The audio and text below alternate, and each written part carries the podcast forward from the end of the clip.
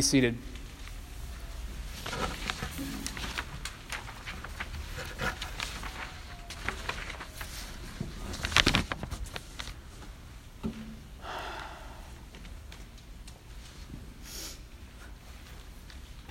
Christ is risen.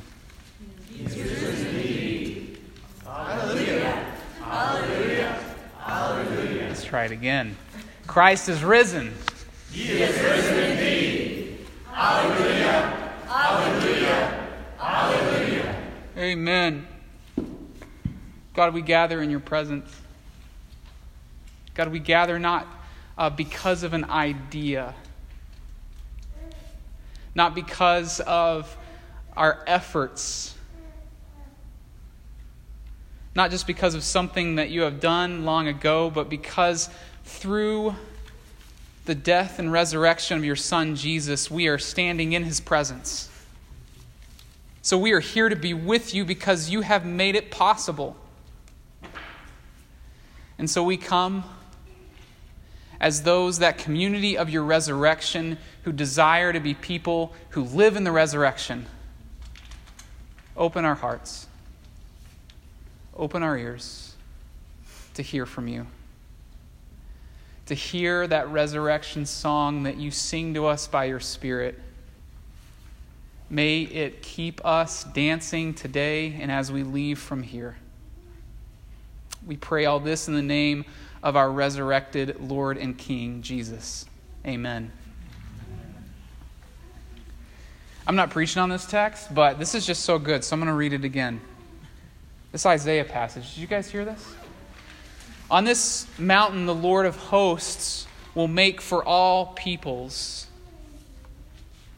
a feast of rich food, a feast of well aged wine, of rich food full of marrow and aged wine, well refined. And he will swallow up on this mountain the covering that is cast over all peoples, the veil that is spread over all nations. He will swallow up death forever. And the Lord God will wipe away tears from all faces, and the reproach of his people he will take away from all the earth. For the Lord has spoken. It will be said on that day Behold, this is our God. We have waited for him that he might save us. This is the Lord. We have waited for him. Let us be glad and rejoice in his salvation. Christ is risen. He is risen indeed. Hallelujah. Hallelujah. In the beginning, in the beginning, the Spirit of God hovered over the deep darkness in the beginning, the Spirit of God hovered over the deep darkness of death and the grave and rose Jesus from the dead. In the beginning, God raised Jesus from the dead. In the beginning, God raised Jesus from the dead. In the beginning, God created the heavens and the earth. In the beginning, God created the heavens and the earth, and He created humanity. And then in the beginning, He took hold of His sons and daughters who were in bondage to sin and death and raised them up with Christ. Christ is risen. He is risen indeed. Hallelujah. And oh, that fits the sermon in so many ways you don't even know yet. I love it. I was just interrupted with a hallelujah. If Christ is risen, if Christ is risen, then God is working new creation. If Christ is risen, then God is working new creation in all the world, in all things, and in you. In you.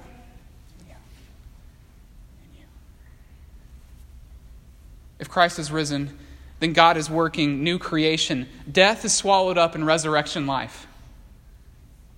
New creation means that there are no bones that God cannot bring back to life. Are there any bones here tonight? That need to be put back to life. Any corpses that you feel like you're dragging around throughout the day. If Christ is risen, then God is working new creation, and that means that there are no bones that He cannot put back together and bring back to life. New creation means that there is more going on than we realize or that we can control. Surprise! new creation means that there is more going on. Hear me, friends. That there is more going on than we realize or that we can control. Surprise. Surprise! There's more going on than we realize or that we can control. Can I get an amen? amen. From somebody? There we go. Because we are part, because we have been included by the Spirit in the community that has been buried with Christ and raised with Him, we are free to play in new creation because we are part of the community that has been buried with Christ and raised with Him, we are free to play in new creation, to, to cultivate wonder at what God is doing. We are free to play in new creation, to cultivate wonder at what God is doing in our life. This is a whole life. This is a comprehensive thing. Not just things that we do on Sunday, not just things that we do uh, in one part of our life, in the spiritual part of our life. This is a whole life reorientation, the invitation to play in God's new creation, to take a posture of wonder at, at what He is working in our lives. This is a comprehensive thing. So, why don't we do this? It's easy enough to, to uh, acknowledge this reality, to acknowledge resurrection life and new creation. But why don't we do this? What keeps us from play, from cultivating a posture of wonder in new creation? When I was a kid, I had my own room, my own bedroom.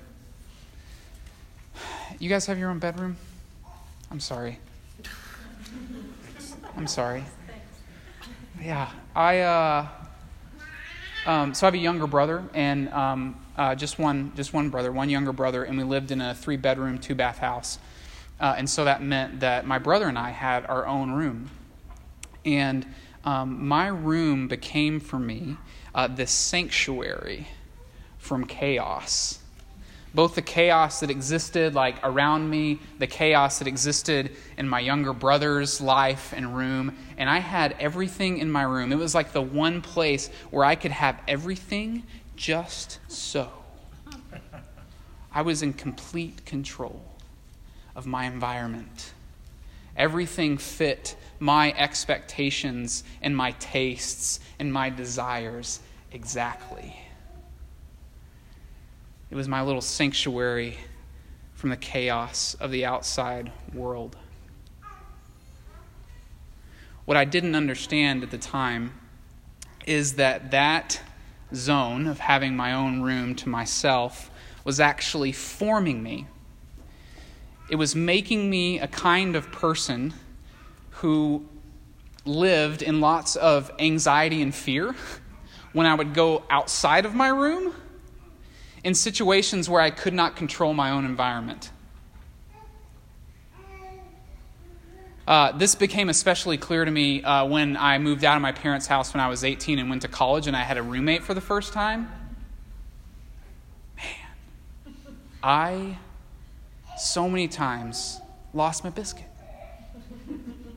because I didn't know what to do in a world where I couldn't have my little sanctuary of space where I controlled all of my environment exactly so. Has anyone experienced this? Has anyone ever been stuck on an airplane on a runway for an extended amount of time? Yeah. Friends, uh, we live in a world that forms us within uh, an intolerance of mystery. We live in a world that is in so many ways intolerant to mystery, and we get formed into to have that kind of intolerance of mystery. And what I mean by intolerance of mystery is, is an addiction to control, is uh, the, the, the need to um, to master and understand and control all of our environment to the best of our abilities so that to the best of our abilities we can control our expectations. We can we can get out of life the expectations that we want that we can control everything just like we want to. There there are no surprises in this kind of world. Everything is increasingly calculated. This is what this is what work and school by and large teach us these are environments where we're expected to, to have control over all the data, over all the information. Um, we're expected to produce results that we can predict. I mean, is there, is there any, anyone who has a job who, like, regularly, uh, it's a good thing that there are surprises? I mean, school's the same way, right? The point isn't that, that work and school in and of themselves are bad. The point is, is that we spend uh, most of our time at work or in school. And it means that that means most of the time we're in an environment that breeds an intolerance of mystery and an addiction to control. Because the problem is, is that our world is also filled with surprises. This is the way that the world is. The world is filled with things that we can't anticipate, that we can't control, that we don't expect. And the thing is, is that we experience lots of disappointment disorientation, confusion. Because things come into our lives that we can't control and that we don't expect. And so, slowly over time, our hearts shift. And over time, unintentionally, our posture towards God and towards the way that He works shifts. And suddenly, over time, it shifts to where the way that we relate to God is that we're trying to make Him useful to us. He becomes a tool that we use in order to control our environments, in order to produce the expectations that we want. Or he may even become a product that, that uh, we need to consume in order to help all of the anxiety and fear and craziness that we drum up in our life, trying to get security and control over our environment.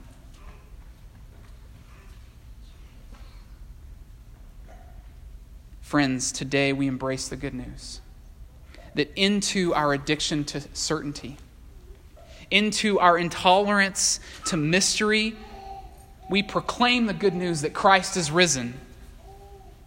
He is risen indeed. Hallelujah. Hallelujah. Hallelujah. Friends, tonight, if you feel disorientation, if you feel disappointment, if you feel confusion in your life, is there anyone here who experiences confusion, disorientation, fear in your life?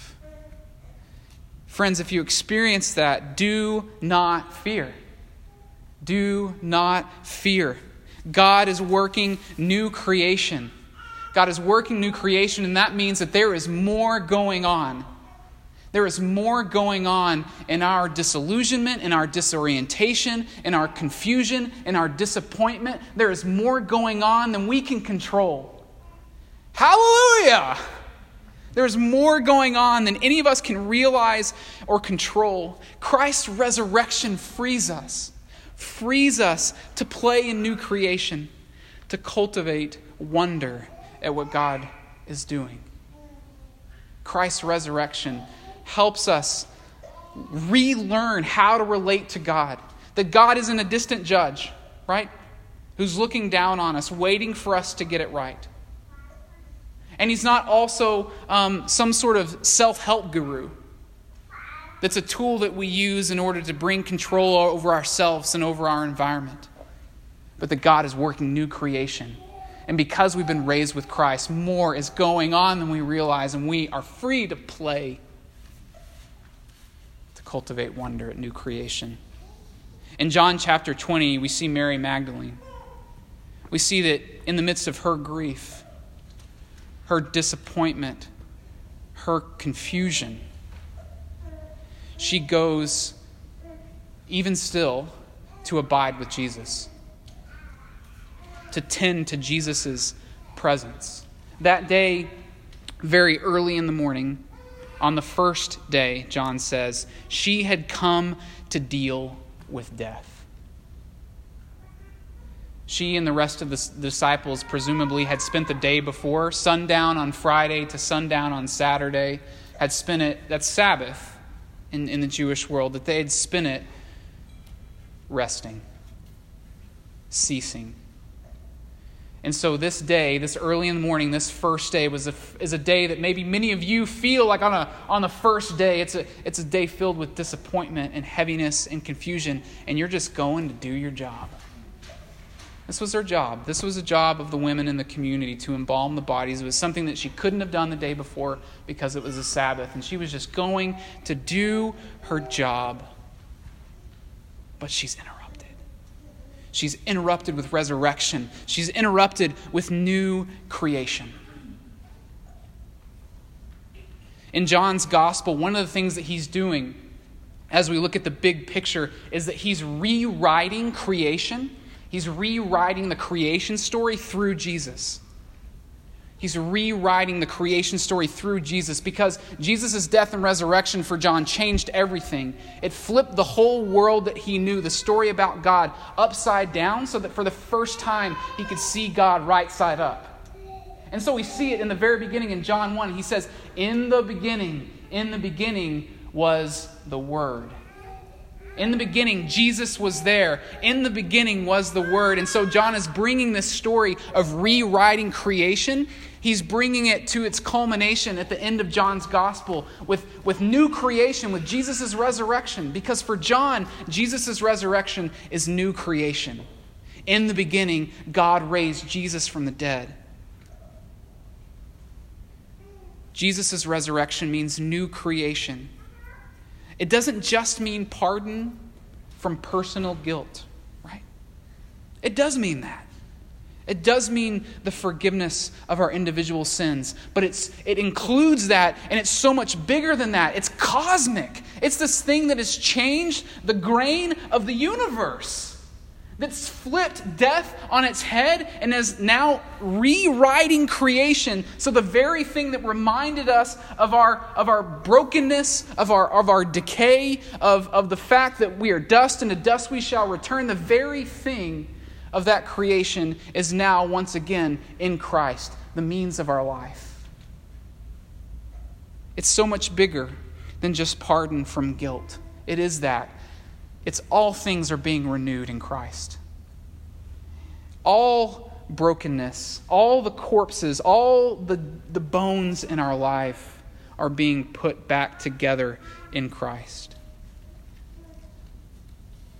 In this, in this story, where Mary encounters an empty tomb. Notice how, in this story, that those who were closest to Jesus were so taken off guard and so surprised by his resurrection, even though he had said this plainly to them. Several, on several occasions, and we, and we could probably suspect that on more occasions than just a few times, but on several occasions at least, Jesus says, I'm going to rise in three days. I will be raised in three days. But even those who were closest to Jesus, who were his closest friends, are so taken off guard, so surprised. More was going on than they realized. That morning, when Mary got up and started her day of disappointment and grief and regular life, more was going on than she realized, and her life was interrupted by resurrection and new creation. And so, this is the key point. Get this key point. that means that even under the best conditions, even Uh, among those who were closest in proximity to Jesus, who understood his teaching better than anyone else, even under the best conditions, they could not predict new creation. They could not predict new creation. And that means that, that, that, resurrection and new life and new creation is something we just can't control. More is going on than we realize and can control. Hallelujah! And so you've got this interesting story where, where Mary comes. And notice what she does. This is, this, is, this is interesting. Notice what she does. She, she looks and she runs.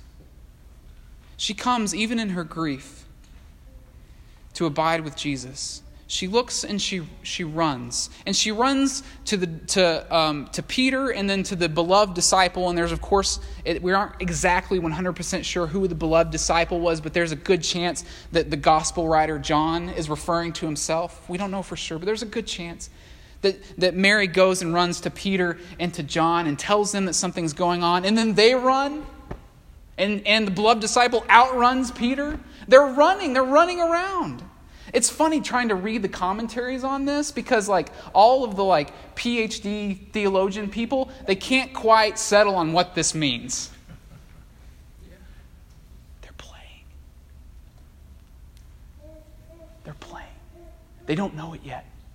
This is like this is like dramatic irony from the author who's rewriting it backwards, who because we know the end of the story, we know we can see it. They're playing a new creation and they don't even know it.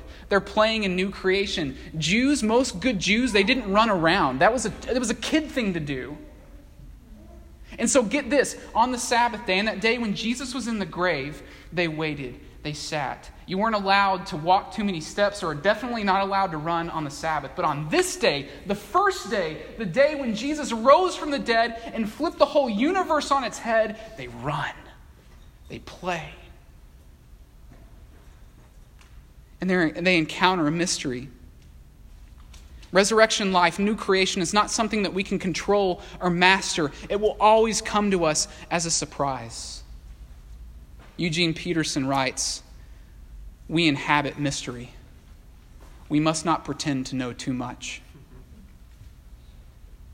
But mystery is a scary reality to embrace. Can I get an amen for that? Mystery is a scary reality to embrace whenever we encounter a situation in which our previous assumptions, in which our, which our standing protocol can, cannot account for what's happening in front of us, cannot account for what we're facing, that's scary. It's no surprise that in all the gospel accounts, the most common response to the surprise of the resurrection is fear. And so the angels and Jesus are, are they're saying, Don't be afraid. Why are you weeping?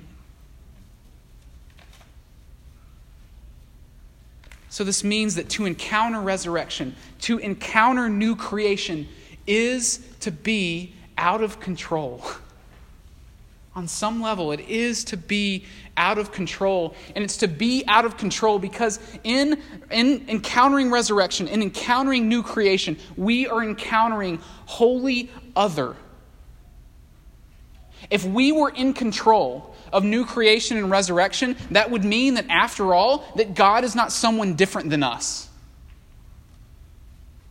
then God really is just a projection of our best intentions.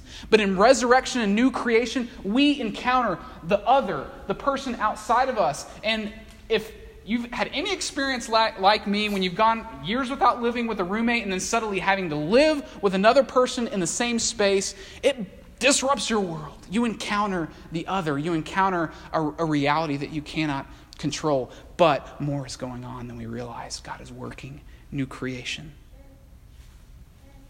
Notice, too, uh, that Mary goes back. She runs and then she goes back. And she displays this curiosity.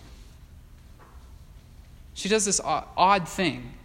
Even in her fear and in her confusion, John says that she like, stoops to look in the tomb to see what's there. And in her curiosity, in her wonder, she, she encounters resurrection and new creation, even though she still isn't quite sure what's going on yet.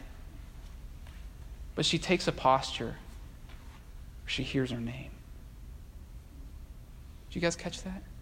That's when she recognizes Jesus. When she hears her name. You, you remember that a few chapters on um, when Peter jumps out of the boat. It's the same kind of dynamic. She hears her name. And then Jesus says something interesting. Uh, she says, don't, he says, Don't cling to me. Don't cling to me. Jesus isn't like getting weird about his personal space. That's not what he's doing. When Jesus says, Don't cling to me, don't grab me, he's, he's saying this. This is the sense. He's saying, Mary, do not fear. This is new creation. You will not lose me again. You can go. You can play. You can witness. Go and witness to this reality. You will not lose me again. There is nothing so dead that God cannot raise it. I am working new creation. In a world with an intolerance to mystery, how do we do this? Friends, we hear the good news that in a world with intolerance to mystery, that resur- Jesus' resurrection life frees us to play in new creation. This is the posture as we go throughout our world in a world that is addicted to control. The posture that we take as those who are part of the community of resurrection is this posture of playful wonder. And that means that today, today, we can take our fear, that we come by honestly, right? We can take our fear, our confusion, our disappointment. We can take it and we can let it be transformed into resurrection wonder. It doesn't mean that it'll all go away. It doesn't mean that suddenly our life will make sense. That suddenly, oh, now I see everything as it's supposed to be. But it means that we're taking it and we're submitting it and letting it be transformed into resurrection wonder so that we can play in new creation playful wonder. This is the posture that we take toward ourselves and toward one another in God's new creation. So, I'm going to say a little bit more about play and about wonder, but get what this means first of all. This means that there is no part of us, there's no part of you that is so messed up that God cannot raise it from the dead. You are not too far gone there's no part. There's no part of us that, that, that we have to leave dead and buried. God is working new creation. So, play, that word playful, if you're anything like me, it kind of disturbs you, it kind of bothers you a little bit, because I take my faith very seriously. It kind of bothers you a little bit. Think about it like this think about it like if, if you can if you are a kid, or if you can remember back to when you were a kid, and you were just like free to play. Or if you're, if you're a parent or you've, you've done childcare in any way, that you, you as a parent or as someone who's watching out for maybe nieces or nephews or whatever, you've created an environment in which you know that you've created so that that kid or your kid can flourish and play and mess up and have fun and learn and do whatever. To say that, that this is play describes how we are freed to act and work and live if new creation is real. Because when you start talking to people about what it's like to live and live like free of addiction to control, if you're anything like me, your first response is, What am I supposed to do then? Right? I guess I can't do anything. Because if I can't control it, then I have no idea what to do with my body. We play. We play. Play is a description for how we're freed to act and live and work if new creation is real and new creation isn't in our control. If it's something primarily not that we're trying to construct, but it's a reality that God is, is forming among us and He invites us to be a part of it. To play doesn't mean that we're, it's any less serious. To play doesn't mean that it's any less serious than the command that Moses gave to the Israelites when they were standing on the edge of the promised land and he reminded them that this was a matter of life and death. It's still a matter of life and death. But, friends, we have been welcomed in the community of God's resurrection life, and we have been freed to play it's not any less serious, but what it does describe is how we operate when the seriousness isn't up to us. Wonder. Wonder is readiness to hold our expectations with open hands, readiness to be surprised, to respond to what we don't understand, to what we don't anticipate. And you don't have to try. This is not something you have to try harder to do. Like, things are going to happen, things are going to unfold in your life, maybe even today, that you didn't anticipate, that you didn't control. Lord, for God forbid that we would have an environment where every single thing that happened was exactly according to our expectations. What kind of world is that? Wonder is about curiosity. It's about getting curious about what God is doing.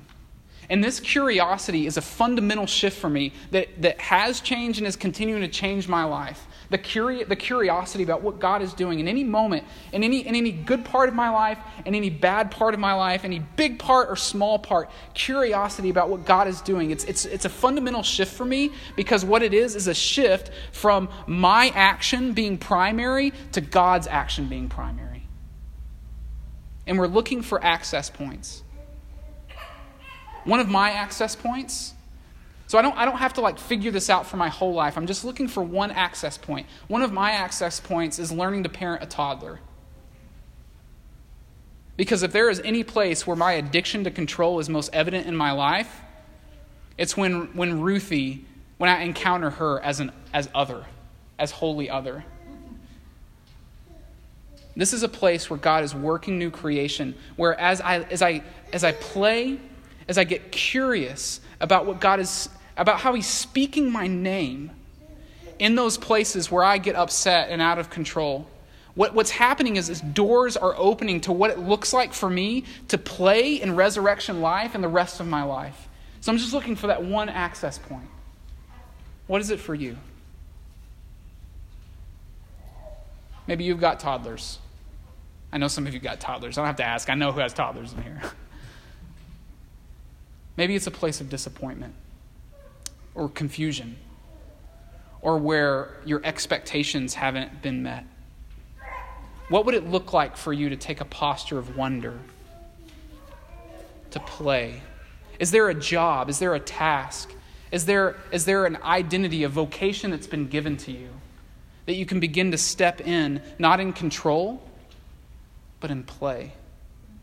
As if God is the one who is in control of the outcomes and we can surrender it to Him. Is it at work? Is it at school? What would it look like for us as a community, as Christ the King? There's all sorts of stuff. I like what what has unfolded for me in the past year and a half, I could not have predicted or controlled. But I'm learning to say, God is at work. He has freed us to play in new creation. More Christ the King, more is going on than we realize or control. Amen.